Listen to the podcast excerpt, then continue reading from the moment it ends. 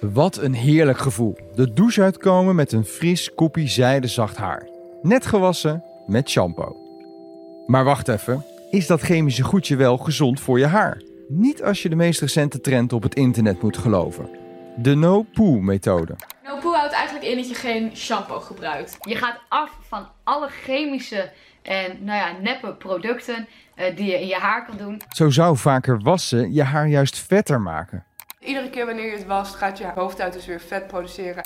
In een gemiddelde shampoo zitten stofjes als sulfaten, siliconen en parabenen.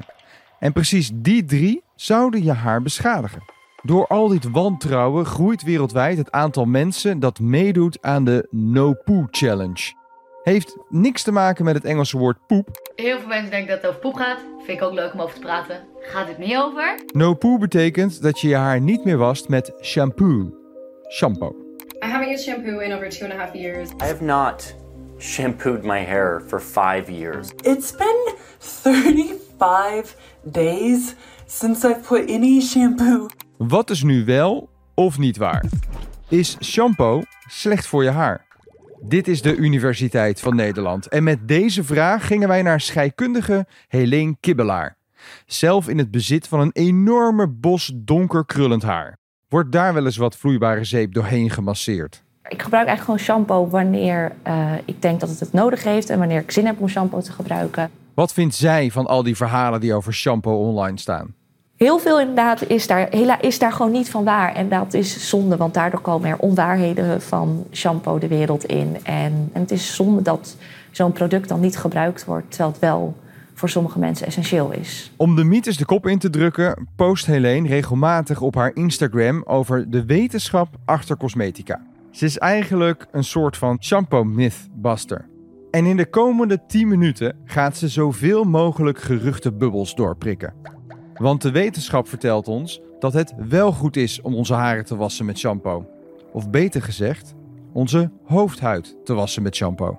Shampoo is voornamelijk bedoeld voor je hoofdhuid. We hebben allemaal talgkliertjes zitten onder onze hoofdhuid. Die produceren talg. Talg is, uh, is vet, uh, bedoeld zodat we onze hoofdhuid kunnen beschermen en ook de wortels van onze haren kunnen beschermen. Maar daarnaast kan in dat talg ook allemaal viezigheid zitten. Van inderdaad van buiten, wanneer we buiten lopen, of allemaal geurtjes absorberen. Dat kan tot irritaties leiden van je hoofdhuid. Dus er komen allemaal vieze dingetjes, troep in dat talg. En daarom is het belangrijk dat we onze hoofdhuid schoonhouden. Dat talg is dus eigenlijk een natuurlijk vettig goedje dat zich over je hoofdhuid verspreidt en viezigheid op kan vangen. De ene heeft hier meer last van de ander. Dat heeft bijvoorbeeld inderdaad te maken met hoe makkelijk het talg door je haar kan spreiden.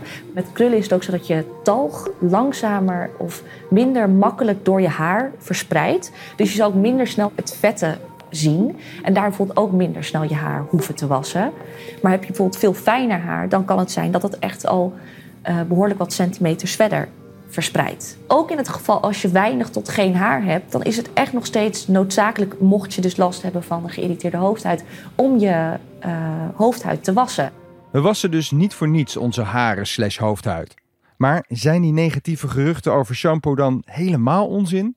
Wat inderdaad waar is dat shampoo voor de haarlengtes zelf niet um, het niet sterker of gezonder maakt. Het ding is namelijk dat shampoo ook het beschermende vetlaagje om je haarlengtes uh, ook wat oplost. En dat is ook waarom ik zeg: focus op de hoofdhuid en uh, minder op de haarlengtes.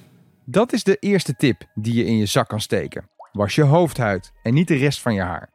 Maar hoe zit het nu met die drie stofjes waar we het net over hadden? Sulfaten, siliconen en parabenen. Uh, nou, om goed te begrijpen hoe een shampoo werkt en wat er nou precies in een shampoo zit, is denk ik het makkelijkste als we dat in het lab eventjes gaan laten zien. En in dat lab mogen we zelf onze eigen Universiteit van Nederland shampoo maken. Even zien, ik heb hier dus nu twee uh, flesjes. Ik ga deze met gewoon uh, water vullen. Het ziet eruit zoals je verwacht van een scheikundelab. Een grote witte ruimte met veel potjes, petrischaaltjes, zwarte kabels van ingewikkelde machines en dus glazen flesjes. Kijken. En aan deze voeg ik nog de surfactanten. Hier is in dit geval gebruik ik een sulfaat, een sodium sulfaat. Die ik aan het flesje toevoeg. Nou laat ik dit even zo oplossen. Een shampoo bestaat voornamelijk uit water en één ontzettend belangrijk ingrediënt. En dat is een surfactant. Die bestaat uit een kop en een staart. En deze staart, dit kan je echt letterlijk zien als een bolletje en een, een staartje. Die staart gaat hechten aan het vel in je haar. En deze kop uh, juist met het water. En op deze manier kan inderdaad, dus wanneer je het wast, wordt het vel uit, het haar, uit je haar uh, weggetrokken, weggenomen. Een van de meest voorkomende en meest gebruikte surfactanten zijn de sulfaten. En je ziet inderdaad vaak inderdaad tegenwoordig met deze shampoo sulfaatvrij. Terwijl sulfaten een van de meest bestudeerde en ook een van de meest gebruikte surfactanten zijn. Er wordt bijvoorbeeld wel eens gezegd dat sulfaten de haargroei verstoren. Sulfaten zijn getest hierop. En die, kunnen niet, die hebben geen invloed op, je, op de haargroei. Gelukkig ook niet, want dat zou betekenen dat ze dus iets intern lichamelijk zouden kunnen veranderen. En dat, dat kan niet. Deze stofjes kunnen niet zomaar uh, geabsorbeerd en helemaal ja, in je lichaam komen.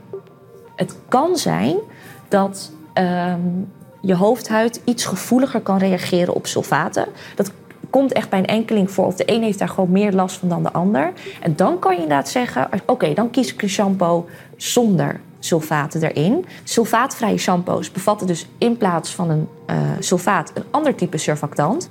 Deze zijn uh, vaak bijvoorbeeld wat prijziger, daardoor is shampoo dan ook wat duurder. Dat komt namelijk omdat we gewoon in het lab veel meer onderzoek nog naar dit soort surfactanten moeten doen.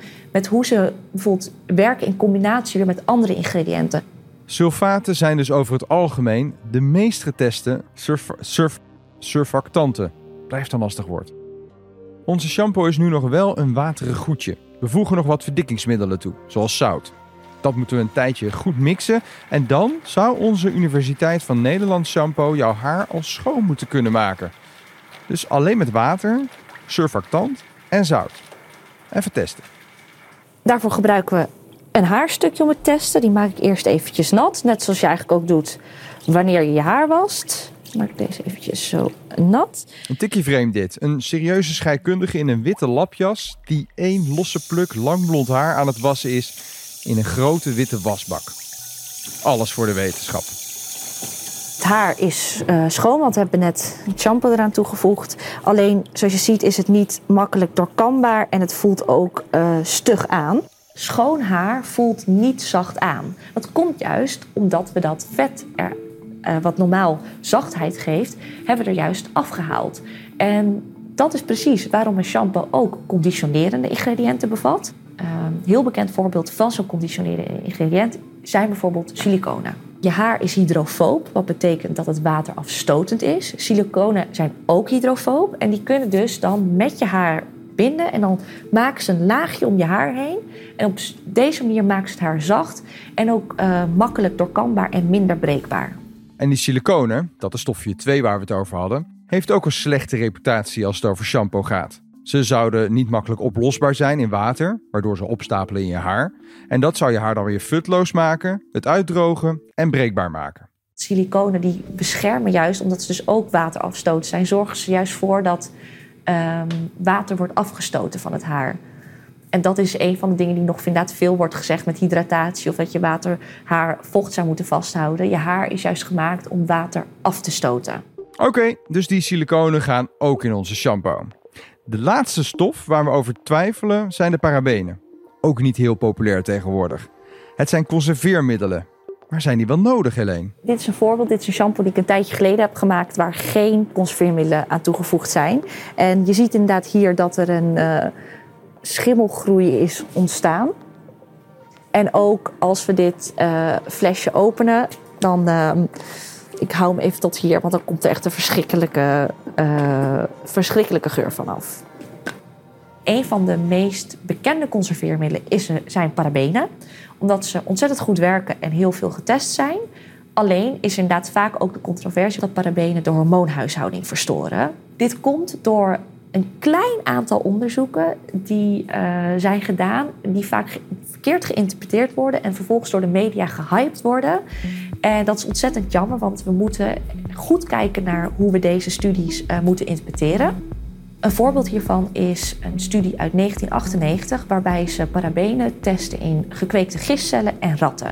En hierbij vonden ze dat die parabenen duizenden tot miljoenen keer zwakker werkten dan oestradiol. En oestradiol is een natuurlijk voorkomende vrouwelijke geslachtshormoon.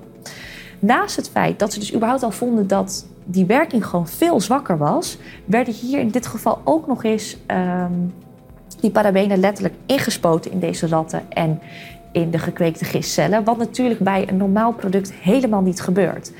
En sterker nog, in dit uh, onderzoek gingen ze ook nog de parabenen voeren aan ratten. Wat je bij een cosmetisch product, dat, dat neem je niet in. Dat smeer je echt alleen op het oppervlakte van je huid. En daar werd zelfs gevonden dat er helemaal geen effect was. Dus alleen wanneer het in werd gespoten en toen was het effect zelfs duizenden tot miljoenen keer zwakker. Het, het interessante is dat er juist heel veel studies zijn die niet de link leggen tussen negatieve gezondheidseffecten en parabenen. Maar die worden dan uh, op dat moment niet in zo'nzelfde artikel geplaatst. Oké, pak het pipetje maar. Die parabenen kunnen er gewoon in.